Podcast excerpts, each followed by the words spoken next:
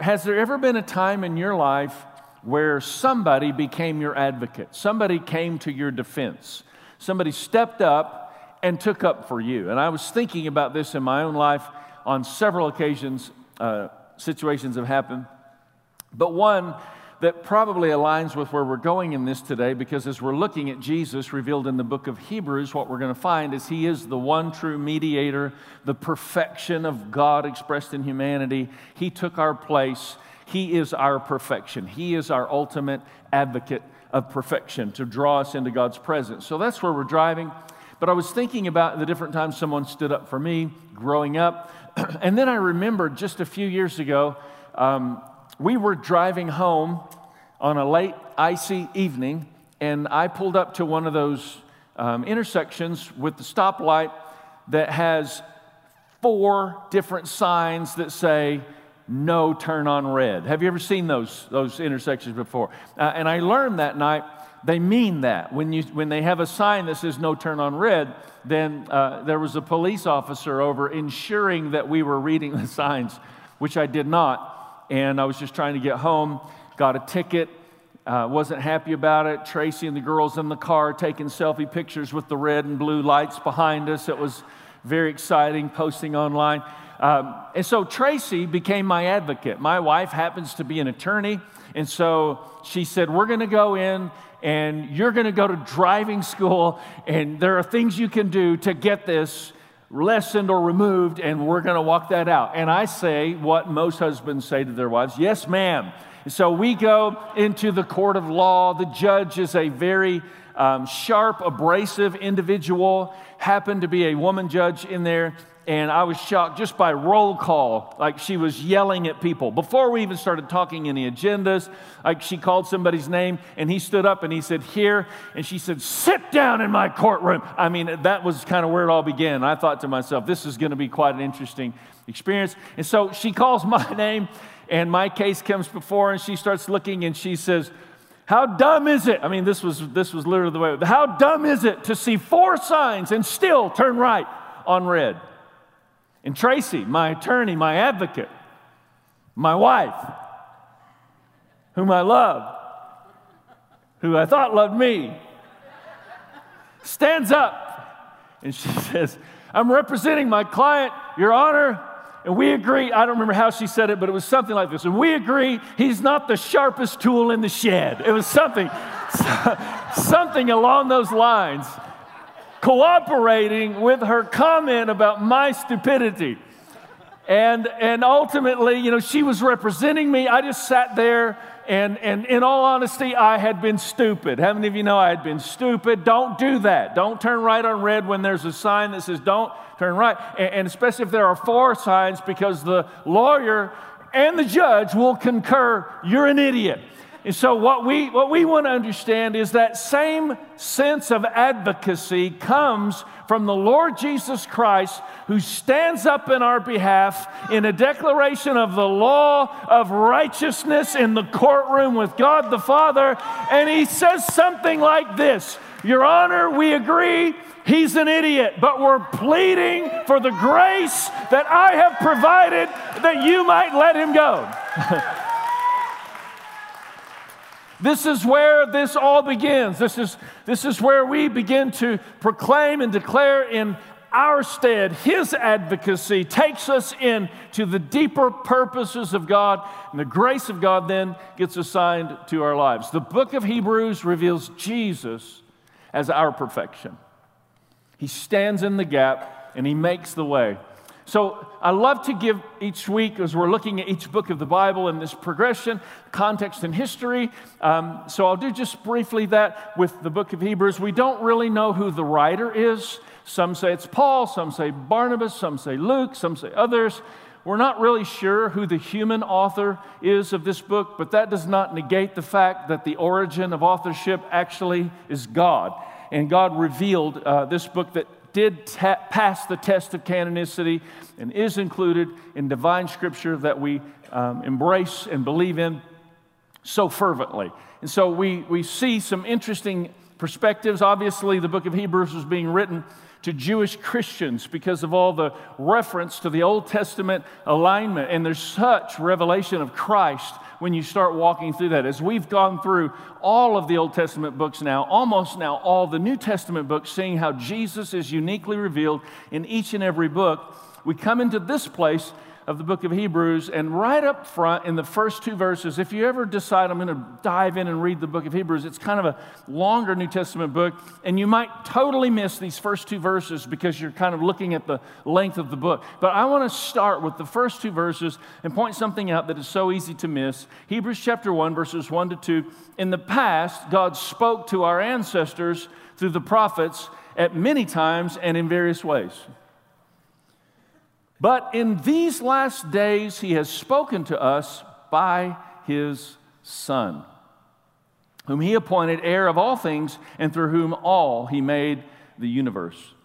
It's really fascinating when you look at this. God used to speak through imperfect humans, the prophets, in various ways, uh, taking on different perspectives. And, but now he speaks to us through his son Jesus. I appreciated Haley had no idea where I was going today, but she got up and she said, I want you to shout Jesus. We're singing about Jesus. I mean, everything is about Jesus. And that's exactly what we're going to see as we sort through all of this today. It is so important that we not sidestep the value and importance and the role that God the Father has declared Jesus will serve in our generation and in generations uh, after Jesus came, particularly expressing and fulfilling the Old Testament law, literally ushering in New Testament revelation that we might know that we are the priesthood of God established in Christ, revealed in the earth to expand the work of God. It's phenomenal when we begin to see the book of Hebrews and how it crystallizes this ministry transition into the priestly ministry of the New Testament and, and really uh, expresses who you and I are. And, and how many of you know if I say, Do you know who you truly are in Christ?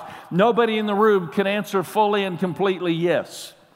Because we're spending our entire lives trying to figure out who God really has released us to be in Christ. That's like you, eternity is in your heart, okay? The eternal purpose of God is something that you're going to spend your whole life. It's, it's kind of like going from level of that game in your life, you know, whatever that stage is, that level of level of corporate advancement. There's always like the next level of whatever it is that's before you, and you're constantly looking for something more because you were born for something more than this world has to offer. No success in your life is ever going to satisfy your life because there's something eternal within you that's gnawing at your soul as you go to bed at night and as you wake up in the morning, and until you begin to discover what that really is and the purpose of God for which you were designed and crafted by the hand of God, then you will simply live your life in a sense of, of feeling incomplete in the conclusions that life has. And listen, the whole world needs to know the eternal purposes of God. Do you understand? Every human being on the planet needs to know the eternal purpose of God for which they were created. This is why you and I are here as advocates in this regard. In the same way, Jesus relates to us and Jesus relates to the Father, bringing us to the Father. You and I now are to relate to God and relate to humans around us, bringing God and humans together. The, the result of our lives should be the expression of human flourishing. The result of our lives, like we should be those that are promoting order and strength and love and encouragement, not chaos. We should be about the business of this. And it shows up in different ways for different people. Different gifts have different expressions, and mine is definitely non conventional. I, I thought about how I was an advocate once. I like to, to take my computer and just go land in coffee shops. And in this one particular instance, I was sitting and I, I turn on the worship music, put in the earbuds, and I'm focusing in studying, you know, listening, praying, preparing, looking ahead at where we're going, and, and, and asking the Lord to help me sense that, see that, so that we can have conversations as a leadership team and really get what God's desiring. And, and so I'm, I'm engaged, I'm focused, and there's a group that they're getting a little loud. You know, the, you know how those groups get. They're, they're like row two here whenever they show up at different restaurants. They, they get a little loud over and they're all kind of around the table. And I'm watching because they're next to me. And then there's this other table right here with one chair. And, and a guy walks in and he puts his bag down on the table. What does that mean in a coffee shop culture? You put your bag on the table, that means my table, right? My table associated with my chair, I'll be right back. And then he goes up to order his coffee, and as he's up there ordering, somebody else comes in to join the crowd party over here, and they walk up and say, Hey guys, there's no place to sit. So they grab the chair that's by the table with the bag that declares ownership of the table and the chair, and they bring it over and sit down. I see this happen, and I think, this is going to be good. I take out an earbud to watch and hear and participate. And, and, and, he gets his order in and he comes walking back to his table and very, very passive aggressive. Like he didn't say anything, but he said everything. He, he walks back to the table and he's like, I mean, so loud that everybody at the table who's being loud stops talking and looks Nobody ever says anything, but the tension is in the room. And he just looks at them and he reaches over and grabs another chair and you know shoves it under there and sits down and pulls out his stuff. And I'm sitting, he's here, they're here, and the tension has now filled the room. My gift has to kick in. He gets up, they call his name, he gets up to go get his coffee, and they're all looking and they kind of realize I'm now looking. I pull out my other earbud and I participate. I reached over and grabbed his chair and pulled it over to my table and just sat there and thought, this is going to be awesome. he, he came walking back and he literally had his coffee in his hand. When he saw it, he was like, and, and, then I started laughing, and I said, Here's your chair. I was just teasing. And then they started laughing, and then they started talking. I mean, it was crazy. I'm glad I didn't get punched in the face, but it was amazing. Like the tension in the room disappeared. They all were jovial about it. When I left a little later, like they were all high fiving each other. And I said, Hey. I mean, it was the craziest thing how tension was relieved and relationship was born. You and I live in a world, use your gift the way your gift is expressed, but you and I live in a world where tension exists, that Jesus has mobilized us to step in and relieve tension and draw people into relationship with the King of Kings and the Lord of Lords that will awaken people to understand the purpose for which they were born. This is so cool. Like our Christianity is not this boring thing that we serve religious obligation and duty to, but it's like the purpose of God, the purpose of God awakened within us because of what Jesus has done for our lives. And this is, this is important because Jesus is central to all of it. He's the one that connected with you so that you can connect with others. He's revealed all throughout the Old Testament. In fact, if you write this in your first blank, Jesus has been magnificently revealed throughout the ages as God's plan to redeem mankind. Have you ever been watching a movie and you miss an important segment? You know, you're into the bathroom, whatever, but you miss an important segment, and then, like, you come back into the movie and you no longer know really the plot or what's going on. You miss something. And when that happens, then you have to give the movie your own context, draw your own conclusions with incomplete information, and you might not ever really figure out the fullness of what was taking place if you miss an important segment. And I want you to understand that's exactly where many Christians live today in their uh, perspective of who God is because they're not discovering who Christ is. And when you don't know who Jesus is in Genesis and you don't know who Jesus is in Leviticus, listen, Jesus in Leviticus, I think, has been my most favorite Sunday in all of these 66 Sundays that we're driving toward. And somebody came in from out of state, and when, when I, I announced that morning, I'm going to be speaking on Jesus revealed in Leviticus, she, she, after the service, told me that she heard me say that and she just dropped. She was like, oh my Lord, this is going to be so boring. And that day, like God awakened something within her. She said, I had no idea God's word was so rich in those places that don't seem to be rich. I just want you to know Jesus is woven in in amazing ways. And Hebrews reminds us to look for Christ in everything that God has done to try and give us a more comprehensive picture of what God's plan is in the world. And I, I, I didn't have time to do, you know, all this today in my message, so I blog every week and I lay this out and I help you if you want to go deeper. Our goal is to get you to fall in love with the Savior and grow deeper in the Word. So go to the blog and take a look at some of these things. I've actually put in there a six minute uh, tour of the tabernacle. That was puberty happening, I think. A six minute tour. Did you hear my voice crack? Tour. Uh, the six minute tour of the tabernacle uh, uh, that you go through, and it shows you Christ revealed in each and every uh, component of the tabernacle. It's fascinating, but He is everywhere. Jesus, Jesus, Jesus. I just want to say His name some more today. Jesus. At the name of Jesus, every knee will bow. The name of cancer is beneath the name of Jesus. The name of divorce is beneath the name of Jesus. The name of depression is beneath the name of Jesus. Jesus is worthy of our undivided attention and our undivided affection. That's why we gather, that's why we worship. When we give Him His rightful place in our lives, when we give Jesus His rightful place as Lord in our lives, everything else falls into place. And until we give Jesus His rightful place of Lord of our lives, things simply are misplaced and needing to be rearranged, reorganized.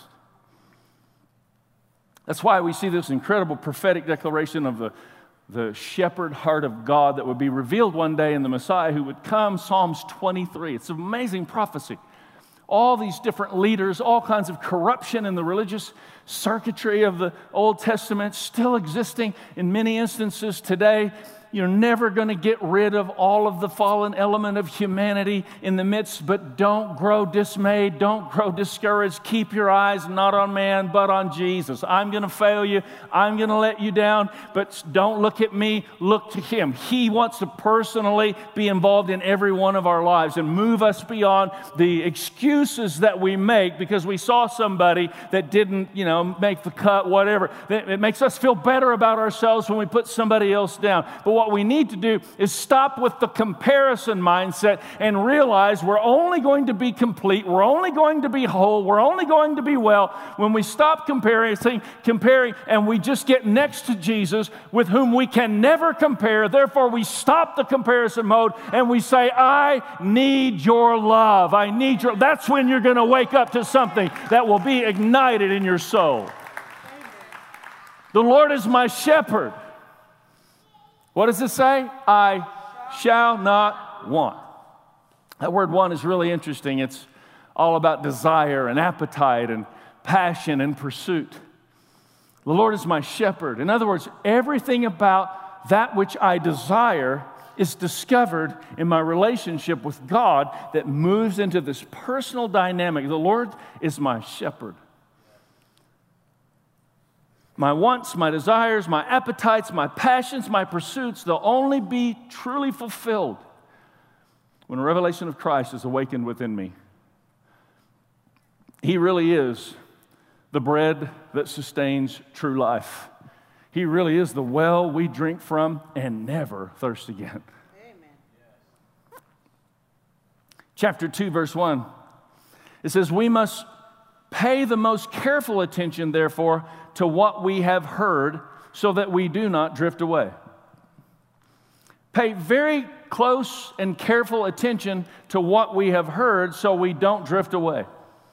How many of you have heard the gospel over and over? You've heard about the life of Christ, the love of God, the power of God. You've heard about the healing strength of God. You've heard about all these things, but it says in Scripture we must pay careful attention so we do not drift away. Drifting like doesn't happen all at once, does it? Drifting takes place a little bit at a time and you don't even notice that it's happening. Pay careful attention so you don't drift away from that which God is desiring to reveal in your life, to, to cause you to become all that He desires for you to be. And I just with everything that's been going on in the last few weeks, it's been phenomenal. Our kids went to kids camp and had an incredible encounter with God. We had two busloads of kids that went and they had an amazing, amazing time of experiencing the presence of God. Aren't you glad our kids are encountering the presence of God? It was amazing to see them come back so fueled and fired and ready. And then last Sunday was amazing. The whole weekend was just crazy. It was our 20 year ministry celebration where we started Master's Commission 20 years ago and we celebrated two decades of intentional ministry training as a church family. People came in from all over the nation, videos streamed in from England. Uh, we, you know, worked with people in a variety of places, and that whole weekend was celebrating what God's done in the course of the 20 years. Sunday morning was just so impactful with all those pastors and leaders and, and ministry, you know, just students that had come, and we gathered together in this place and we celebrated. And then Sunday night, we, I think we had 25 people signed up to be baptized, and by the end of the night, we had like 40 people baptized because that night people got saved and immediately said, I want to be baptized now. They didn't bring backup clothes. They just wanted more of what God had. I mean, it was an amazing weekend. And the fireworks going off, when I was driving home, I was full. I felt satisfied. I felt encouraged. And you have to be very careful because it's a very dangerous place to be. Because what happens, we have these encounters, and the youth had this incredible encounter this week. We, we went down on Thursday to be with them the last night. I mean, it was when you've got dancing dinosaurs in worship, you've got something going on. I mean, it was it was really I, I just there, but I'm telling you, it was it was heaven invading earth. What Haley's describing is absolutely what happened. There is a generation that God is raising up, and they are not going to play games and mince words about their faith. They are giant killers in the land they are going to be raised up to be powerful, mighty men and women of God. And all of these things are wonderful experiences and wonderful encounters, but I want you to hear me as I say this because it's vitally important. Even today, as we gather and we're having a sense of encounter out of worship and the Word, and we're, we're celebrating, we're clapping, we're applauding, we're amen. It's a great encounter with God. But what we have to do once we encounter God is then rehearse that revelation to bring those deposits to greater maturity. You hear what I'm saying? You cannot live on yesterday's manna ever. You have to find today's manna. It's wonderful to encounter God, but I want you to understand rhythm is more powerful than encounter. Now, encounter has the power to change your rhythm for the rest of your life, but rhythm must come out of encounter. Encounter must give birth to rhythm so that you're sustaining the deposits that God put within you and bringing them to greater maturity. Anybody in this room want to grow and be more mature, mightier, and stronger than you've ever been in your faith and your relationship? Come on, why don't you just be a devil killer today and declare, we kill giants, we move mountains, we hiss the enemy away.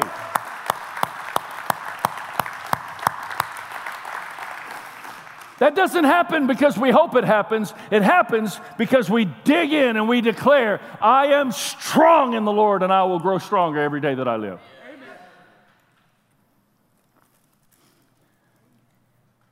But we have to purpose to do that.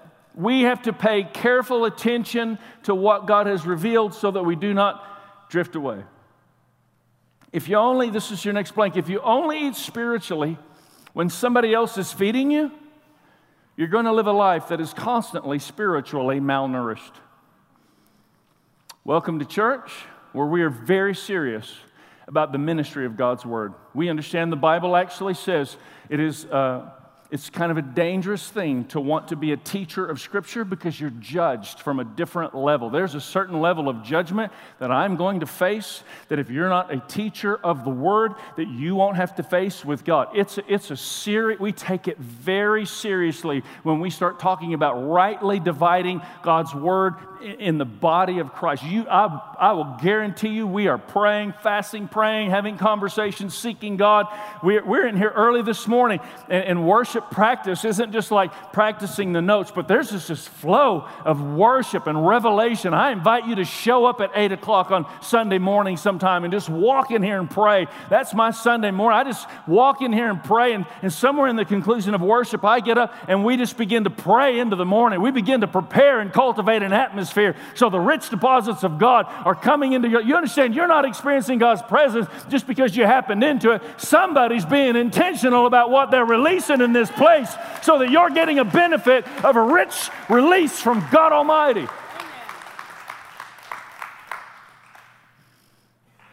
And if you only let that be your nourishment, you will be spiritually malnourished. That's why you must perpetuate rhythm, spiritual rhythms in your life.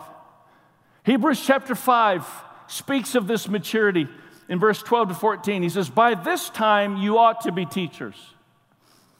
By this time, what he's saying is, by this time, you shouldn't be all focused on you and what you can get.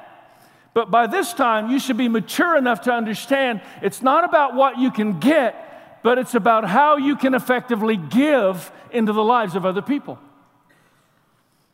By this time, you ought to be teachers. But you need someone to teach you the elementary truths of God's Word all over again. You need milk, not solid food. Solid food is for the mature, who by constant use, who by constant use, who by, say it with me, constant use, let's all say it together, who by constant use constantly using God's word trains us to discern right from wrong, to distinguish good from bad or evil. To memorize the Bible is to memorize the mind of God. When was the last time you purposed a portion of Scripture that you were going to memorize? When was the last time you led your household in such a thing? This is a spiritual rhythm we're very serious about what God has asked us to do. We want to perpetuate rhythms that will not only impact our lives, but come on, rhythms that will impact generations that will come even after we're long gone. We can do that. We must purpose to do that. Take responsibility for your faith and refuse to make excuses. Well, I get up early. I can't really get up earlier and pray. I got a lot going on. I really can't make it to church all the time. I mean, there's just a lot of things going on, and I just can't really prioritize the things God wants me to prioritize. Stop making excuses. Take responsibility for your faith. Develop a strong rhythm of gathering corporately. That means when you wake up on, I don't know if you realize or not, there are some Sundays I wake up and I think, I really don't want to go to church. I've had a rough couple of weeks. How about you? Like, I, we've had a lot going on. We have had three families staying in our home for uh, eight days. That means, like, one family stayed through Sunday morning. They left. We had to clean the house. Another family came in Sunday night. They left Sunday morning. We had to clean the house. Another family came in Monday night. We left and left them at the house. Copper took care of them. We go to camp, come home, the pool's messed up. I'm working outside all day in the heat yesterday. I mean, I, it's just been exhausting. I woke up this morning and I was just dragging. Anybody dragging out of bed this morning? I know there's some youth campers just dragging out of bed. Develop a strong and mature rhythm of gathering corporately. When you wake up and you say, Well, I'm not sure, then make the choice to do it. Make the choice. Develop a strong rhythm of seeking God personally. Turn the page. Have your place of devotion where you're seeking God. Memorize Scripture. Develop a rhythm of, of loving, serving, and giving routinely, consistently. What Brian was talking about on the video earlier. This breaks selfishness and materialism off of our lives in a culture. How many of you know that creeps in on all of us culturally? We have to constantly break that in our lives. And, and, you know, I, people sometimes, Pastor, it sounds like you're actually wanting to get us to arrange our lives in such a way that one of our greatest priorities of our existence is showing up and giving so that the kingdom of God can expand in the earth. Yes, that's exactly right. That's exactly what I'm asking you to do. That's exactly what God asks us to do. Jesus didn't come and die so that we could be spiritual. Jesus died so that the church could be strong, that we could come to know Christ, that we would build a church family that will live and last and minister to generations well beyond us. This church has been here for a long time. And there are a lot of people who gave themselves so sacrificially so that this place could exist when I first walked through the door, when you first walked through the door. What are we leaving to the next generation? I want to answer that question. We're leaving a devil chasing Jesus loving, powerful church family behind. Come on. Come on, give him about 60 seconds of praise. It's about Jesus.